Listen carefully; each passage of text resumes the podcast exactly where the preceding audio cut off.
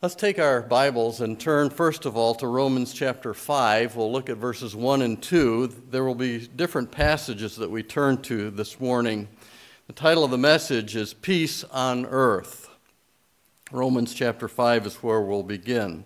As soon as the one angel announced to the shepherds the birth of the Savior, Luke tells us that there was a multitude of the angels who joined in the praise, saying, Glory to God in the highest and on earth peace, goodwill toward men. What did the, exactly did they mean by that? I'm sure they were saying exactly what God told them to say. This was the message that He sent. But I look around and I wonder has there ever been peace on earth? Jesus himself said to his disciples in Matthew 10:34, "Think not that I am come to send peace on earth. I came not to send peace, but a sword. And he goes on to explain that he would divide, even within the family, uh, those family members. When a person in the family receives Christ as their Savior, the others will, will generally uh, reject him. It says there in verse 36 A man's foes shall be they of his own household. In Mark 13, Jesus prophesied that the stones of the temple would be thrown down. The disciples were curious about this end of the world uh, scenario, and they asked, When will this be? What shall be the sign when all these things shall be fulfilled? And he told them that they would hear of wars and rumors of wars, that nation would rise against nation and kingdom against kingdom, but that would not be the end. During the earthly ministry of Jesus Christ, Rome was at peace with other nations because they had conquered and subdued them. Uh, Roman dominance brought in the Pax Romana, the peace of Rome, but not everyone was peace, experiencing peace. The nation of Israel was rebelling against the taxes and the, and the mistreatment by Rome. There was a Stoic philosopher at that time named Epictetus, and he said, While the emperor may give peace from war on land and sea, he is unable to give peace from passion, grief, and envy. He cannot give peace of heart, for which man yearns more than even for outward peace. Human history has been marked by wars, proving that there has been no peace on earth. In 2003, there was an article in the New York Times. It was based on a book entitled What Every Person Should Know About War. And the article defined war as an active conflict that has claimed more than a thousand lives. The author said of the past 3,400 years of human history, humans have been entirely at peace for 268 of those years. That's only 8% of recorded history. Someone has said peace is that brief, glorious moment in history when everyone stands around reloading. The peace on earth proclaimed at the birth of Christ could not mean that there would never be war or conflict. It must mean then that Jesus, in coming, would make it possible for man to have peace with God. And he did that when he died for the cross, on the cross for our sins. Point one there can only be peace on earth when those for those who make peace with God. Romans 5, you're there. Therefore, by being justified by faith, we have peace with God through our Lord Jesus Christ, by whom also we have access by faith into this grace wherein we stand and rejoice in hope of the glory of God. Before we were saved, we were at war with God. Well, you might not think that you're, you are fighting against Him in some kind of an active, hostile, aggressive way you don't have time for him, that's a proof that you're on the other side. You want to live your life without thinking about God.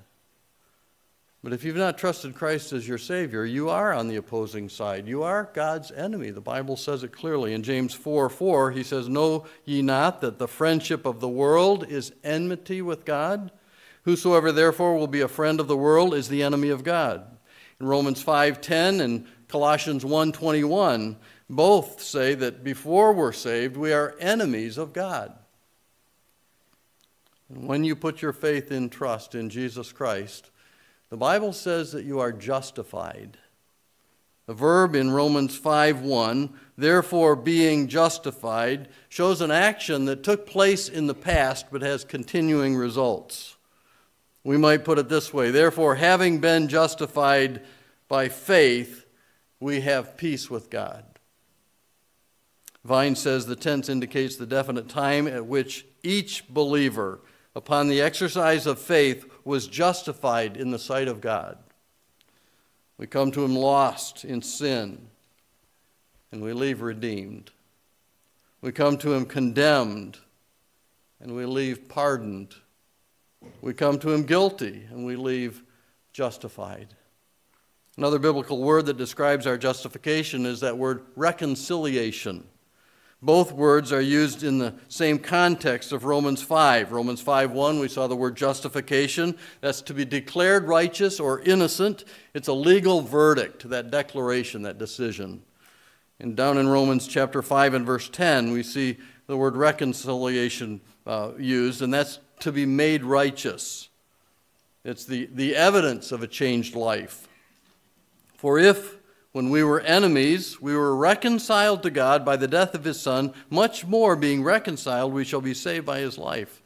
The word reconciled is also found in Colossians 1:21. And you that were sometimes alienated and enemies in your mind by wicked works, yet now hath he reconciled. You're justified if you've been saved. You're reconciled. You're declared righteous that righteousness is evident in your life, in that reconciliation by a changed life. What's the means of our salvation? It's, here in Romans 5:1 indicated through our Lord Jesus Christ. That's the only way that can happen. It was his work. It's not ours. The Bible says in Ephesians 2 8 and 9, For by grace are you saved through faith, and that not of yourselves. It is the gift of God, not of works, lest any man should boast. There can be no peace without forgiveness. You may have tried to satisfy that longing in your heart for some kind of peace. The only way to have peace with God is to accept His gift of eternal life. It's made available through the Lord Jesus Christ. Peace on earth comes to the individual who puts his faith in Christ alone for salvation. Secondly, peace is promised to those whose mind is stayed on God. Turn over to Isaiah chapter 26. We'll look at two verses there. Isaiah chapter 26 verses 3 and 4.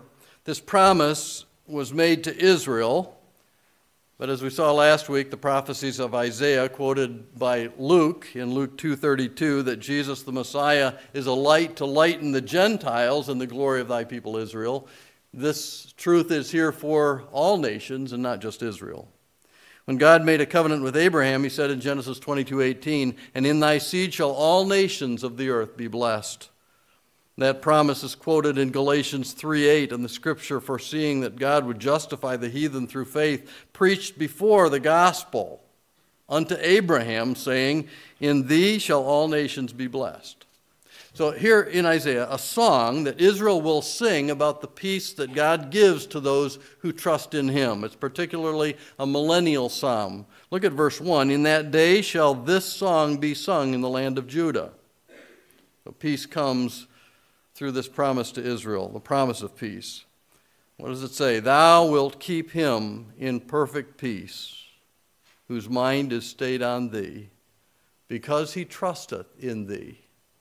Trust ye in the Lord forever, for in the Lord Jehovah is everlasting strength. There are seven words at the beginning of verse 3. Thou wilt keep him in perfect peace. And we see in that seven truths about this promise of peace. First of all, the source of that promise.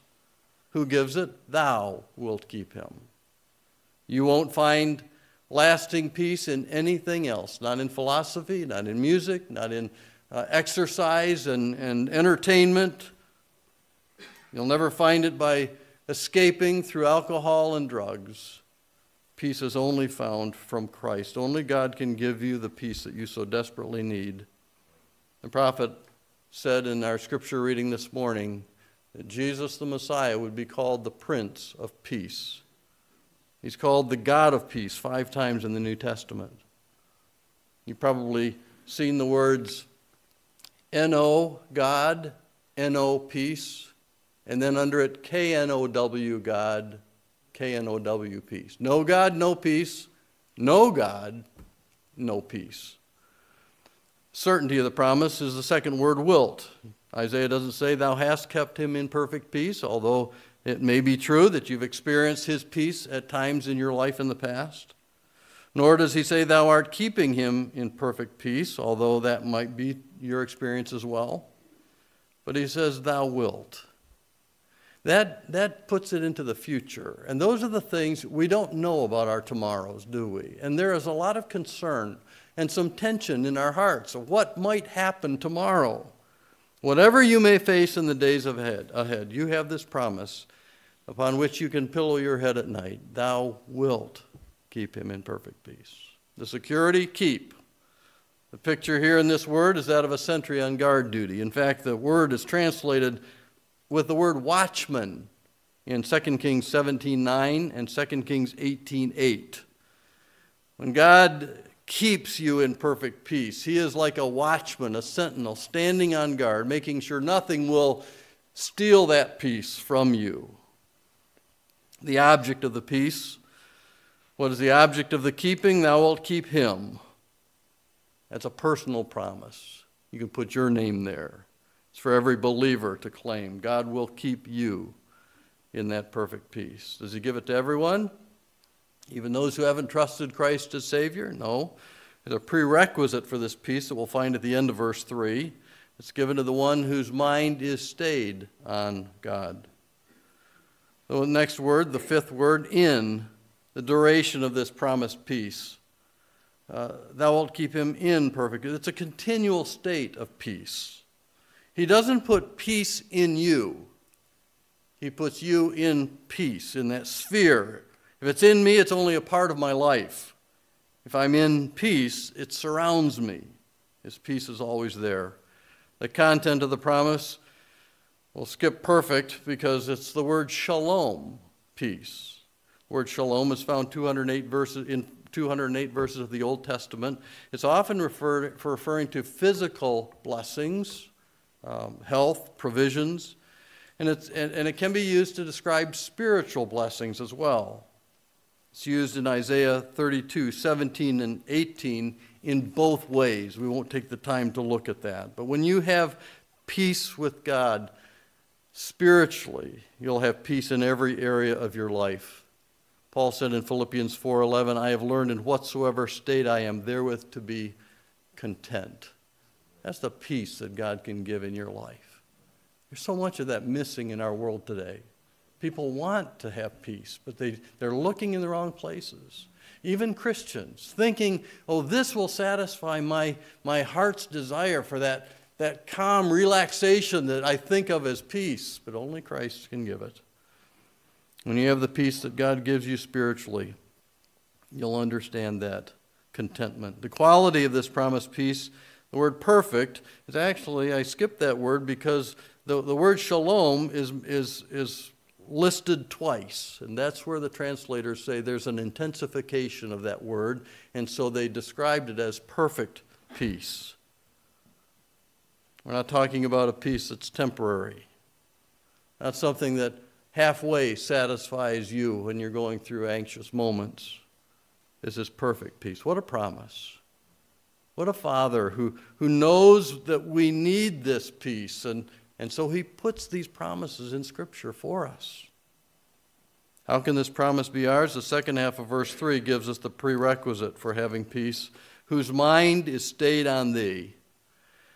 Now, the word for mind is a word that has to do with a form or a frame. It refers not just to your thoughts, but to your whole frame of mind that forms those thoughts. We might call it a worldview. That's a popular term today. The worldview affects everything. The fact that you know that God is omnipotent, He can do anything that He wants to in your life, and that He's in control of everything, He's wise, that acknowledgement of who God, give, who God is will give you the peace that, that passes this world's understanding. What describes the action of this frame of mind? It stayed on thee.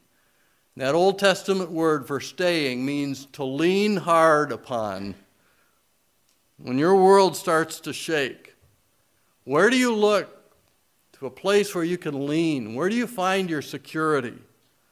E.J. Young wrote a three volume commentary on Isaiah. I'd like to read it this morning. No, and there's one portion of it. He explains what it means to have a mind stayed on God. It's a wonderful section.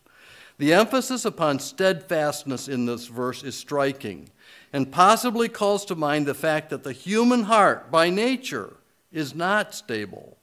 It is a mind that wavers and changes with every shifting wind of doctrine, for it has no firm foundation upon which to rest. To rest.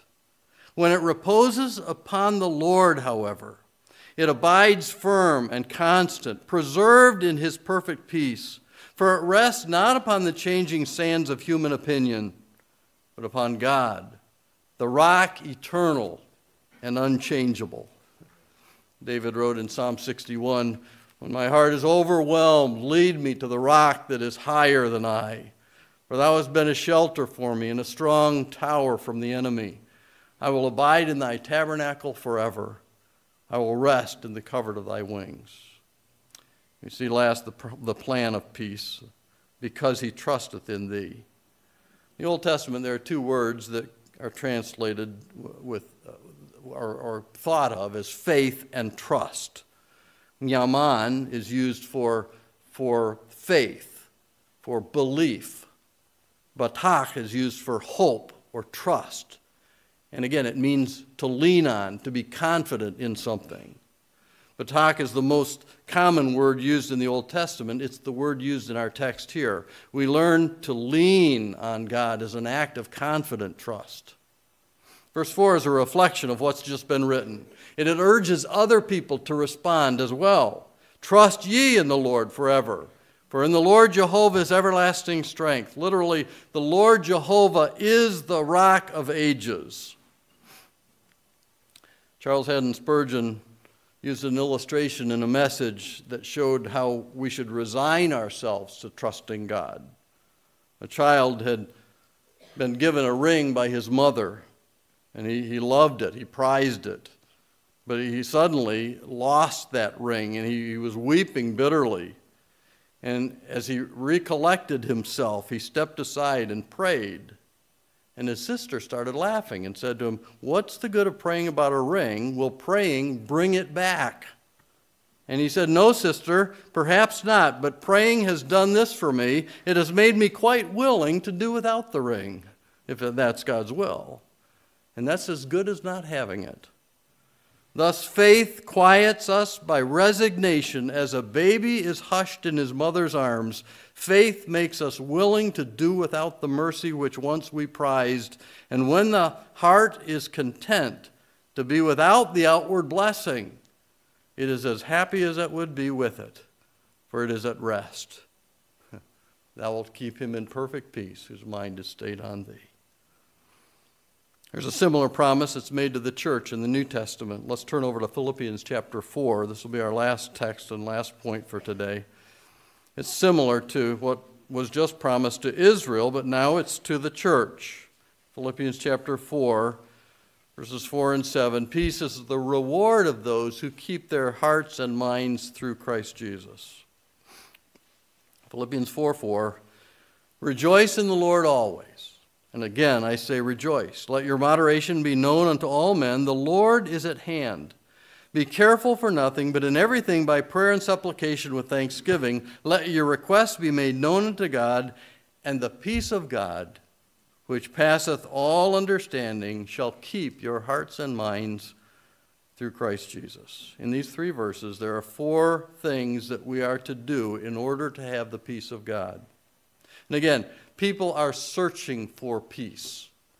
And, and, and, and peace is not found by those who search for it, it's a byproduct of the normal Christian life. And there are four imperative verbs in this section that tell us what we're to do, and this is normal Christianity. What are we to do? Rejoice in the Lord, always. And again, I say rejoice. That means to be, the word to be cheerful, to be calmly happy. Notice that it's the Lord who's the object of our joy. If we lose everything else, we may rejoice because we still have Him. Habakkuk 3 17 and 18. Although the fig tree shall not blossom, neither shall fruit be in the vines, the labor of the olive shall fail, and the fields shall yield no meat. The flock shall be cut off from the fold, and there shall be no herd in the stalls. Yet I will rejoice in the Lord. I will joy in the God of my salvation. Real joy is based on knowing Christ. It is not what he has blessed you with, it's him. The extent of our rejoicing, always, that's all the time and in every circumstance. The reminder, and again I say rejoice. Have you ever noticed how people don't need to be reminded to complain? It's easy to focus on difficulties, but here we're, we're reminded to rejoice. Stop and remember. We have a reason to rejoice. Rejoice in the Lord always. But be content is the next in verse 5. Let your moderation be known unto all men. The Lord is at hand. The attitude of that contentment is found in that word moderation. It's a gentleness, a goodwill, a friendly disposition, sweet reasonableness. Moderation. The testimony of that moderation or that contentment is to be obvious. It's to be seen by all men, not just those who are in your church or in your home, but wherever you are, you maintain that, that attitude of forbearance, of contentment. The reason for contentment, the Lord is at hand. Lehman Strauss says this may be taken to mean that the Lord is near and he'll provide for his own or it may mean that he's coming again personally and will recompense in that day for all that you've forfeited through your gentleness and courtesy here. And both are true. Whichever way the interpretation falls, uh, he is near you and he'll take care of you because he sees your needs. And also, he's coming again. The coming of the Lord is near. And so both are true. So be content. And the third, don't worry about anything. Be careful for nothing. I mean, stop being anxious, stop worrying. I was reading about a, a woman who, for several years, had been having anxiety and trouble sleeping at night because she thought they were going to be robbed by burglars. She, she always thought that. One night, her husband heard a noise in the house downstairs. He went down to investigate. And when he got there, there was a burglar. And he said, I'm so glad you're here. Come upstairs, let me introduce you to my wife. She's been waiting for you for 10 years.